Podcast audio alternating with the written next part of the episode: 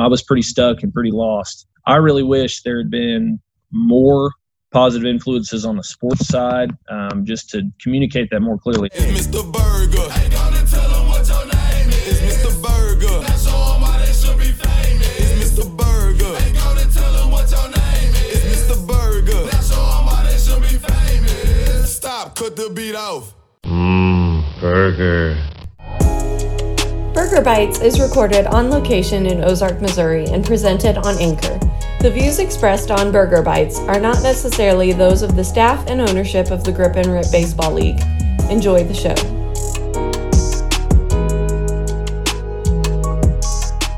When we left off with Cole Rourke, the big righty from Rolla was about to transfer out of Southwest Baptist University in Bolivar, Missouri, to Warner University, a small college with about 1,200 students stuck smack in the middle of the Florida peninsula. His cannonading right arm was in Lake Wales, Florida. His heart was back with his wife, Megan, in Licking, Missouri. And Cole Rourke's mind was on the 2016 Major League Baseball Amateur Entry Draft. In his one and only season with the Warner Royals, he pitched for an 8-3 record, with 95 1/3 innings pitched, 71 strikeouts against 30 walks, and an ERA that fell from 7.88 to 3.68. It seemed like Cole Rourke got the benefit of a change of scene and different coaching on the baseball field. His trip to Florida also included some of the worst academic advice of all time, and that's where we pick up the story. I had actually changed majors when I got down there. I'd been pursuing a social science and education degree from SBU. Florida has, different educational standards. And when I got down to Warner, my main concern, number one, was playing baseball. And so when I met with an advisor down there, it was about a 25-minute meeting. And they said, yeah, everything looks great. You need exactly 12 credits to be done. So you probably want to take some electives this first semester because we don't offer any kind of athletic scholarship for master's programs or anything like that. So I said, all right, awesome. I'll take whatever, underwater basket weaving, something, and I'm playing ball. And it turned out about the time we got to Christmas break, that same advisor called me back and said, I hate to tell you this, but I've made a mistake. You need 24 credit hours to be done with this degree. So I had passed exactly one class that I needed for my major and a bunch of other electives that mattered not at all. So that was kind of a shell shock. For sure. Come back in the spring, went ahead and reclassified my major to an educational studies degree, which I had worked pretty diligently to check all the boxes and make sure that was fine. And they said, yeah, you can go back to Missouri when you're done. And I'd communicated clearly, I'm going back home. I'm not staying in Florida. I don't want a Florida certificate. I want to be able to go back and get my teaching degree there. So I finished this degree. We got through the spring. I had just the summer classes to take was all I needed. And I was sewn up, done with a bachelor's. So I thought, now I get back to Missouri and decide, after deciding not to pursue any kind of pro ball stuff, all right, let's go teach. Well, then I find out that an educational studies degree from the state of Florida equates to a general studies degree in the state of Missouri. So I had not picked a content area, which is necessary for your teaching degree. And I'd come back and passed my teacher test at the state level and applied to DESE and took care of that. So I thought, and it was not the case. So I had to go ahead and currently I'm actually enrolled in a master's program at SBU. So we've come full circle now, a master's program at SBU, which is a program for initial teaching certification, which I have earned a provisional at this point. Before the school year started, I accumulated enough hours to do that. But it has been a weird mess is what all of that has been. Cannot imagine. So did you ever consider really pro baseball, or were you pretty well set on going into teaching and coaching at the point you finished up? So I had a pretty decent scout follow down in Florida. I was 6'3" and, 230 pounds and really throwing the ball hard, topping out around 95. And so there was some interest, and we had several conversations. I'd actually talked with a group that was going to represent me as a draft advisor and then an agent later. So to everyone involved in my situation, you know, family, close friends, teammates, myself, I was pretty sure that the draft was going to be my way in. I thought it was happening. We'd had so many conversations with different groups, Rays, A's, and the Blue Jays, which was kind of nice that they all rhymed. I always liked that part of the story. But they'd had a pretty decent follow-up and relationship. So we get to draft day. My season ends at Warner, come back home, and we're in Missouri for the draft. So the first week of June, I had no idea what I wanted to do on draft day. I thought about it since I was a little kid. You know, I was kind of pictured like a draft party. Well, you know, if you're not a first 10-rounder, kind of a silly deal to sit there and watch it. It's not even televised. You know, those last 20 rounds, they just run the ticker, and you can listen to the audio in the draft room.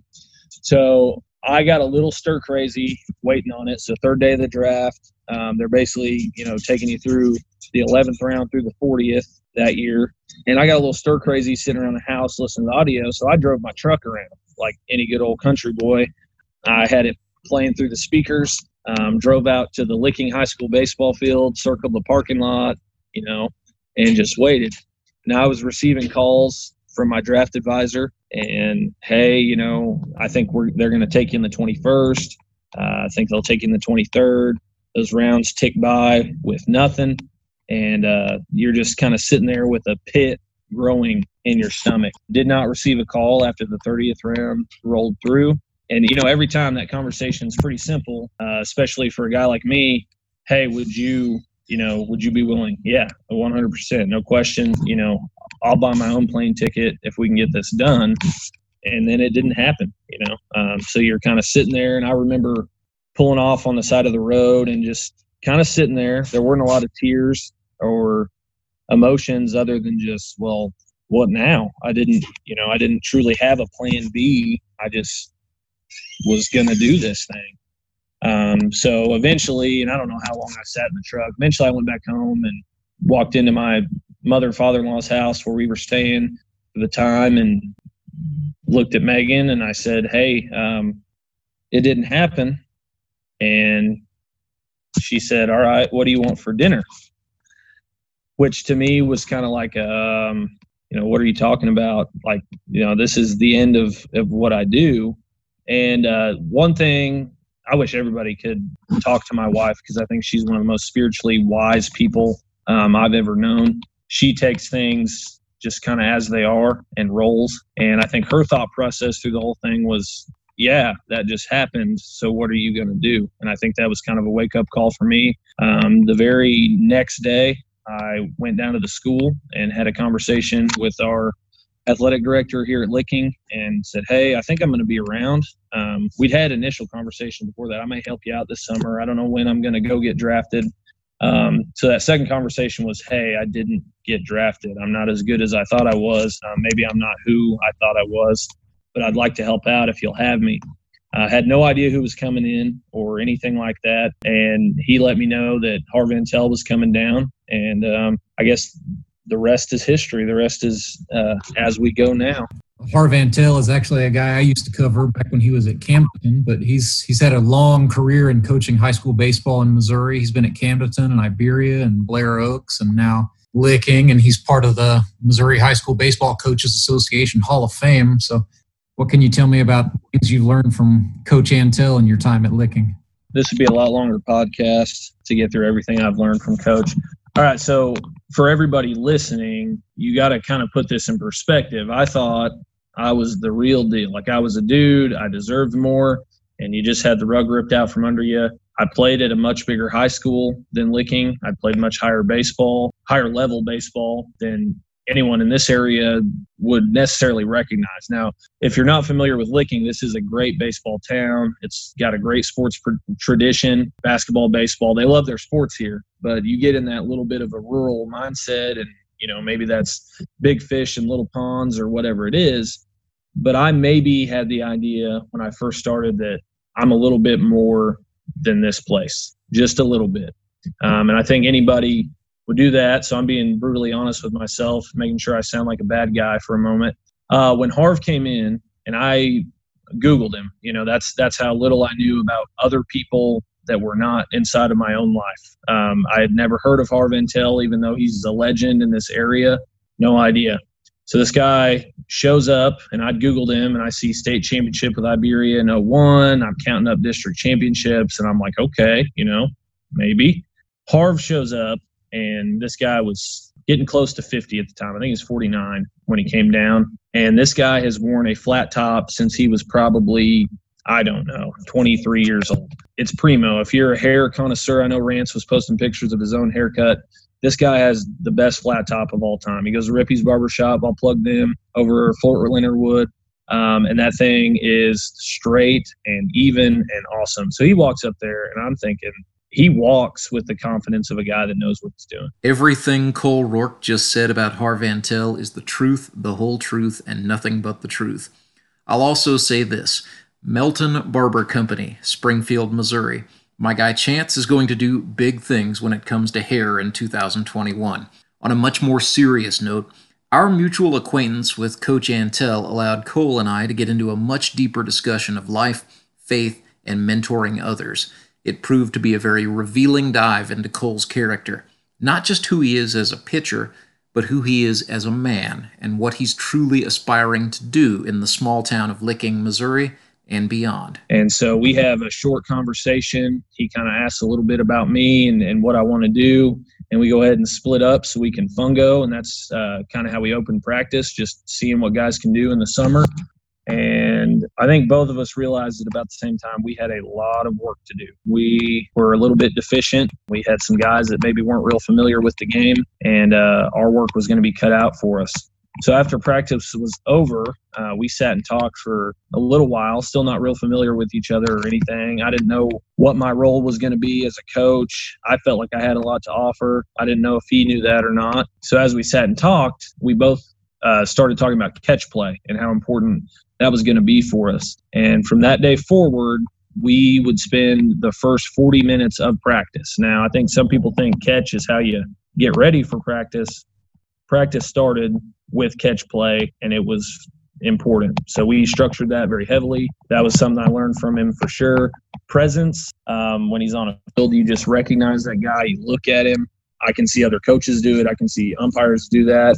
I don't know if I have to get a flat top before I'm upgraded to that level, but I would be willing to do it for sure. As far as inside of the game and running a program, he communicates expectations very well. Our kids know exactly what is expected and that we're going to follow through. And I've tried to build that into everything I've done in athletics since then. I wish, you know, seriously, he's the kind of guy that I wish I would have played for earlier in my life. I would have loved to play for Coach.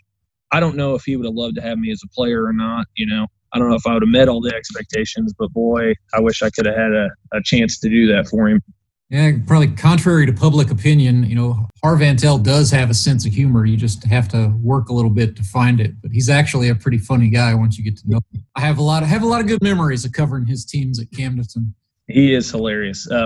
On the funny side of things, we lived, my wife and I lived in a duplex, and Harv and his son Gideon, who was a freshman at the time, moved into the front side of that duplex. So we were, I mean, as close of neighbors as you can be. And that summer when they finally moved down there, I didn't have TV on the backside.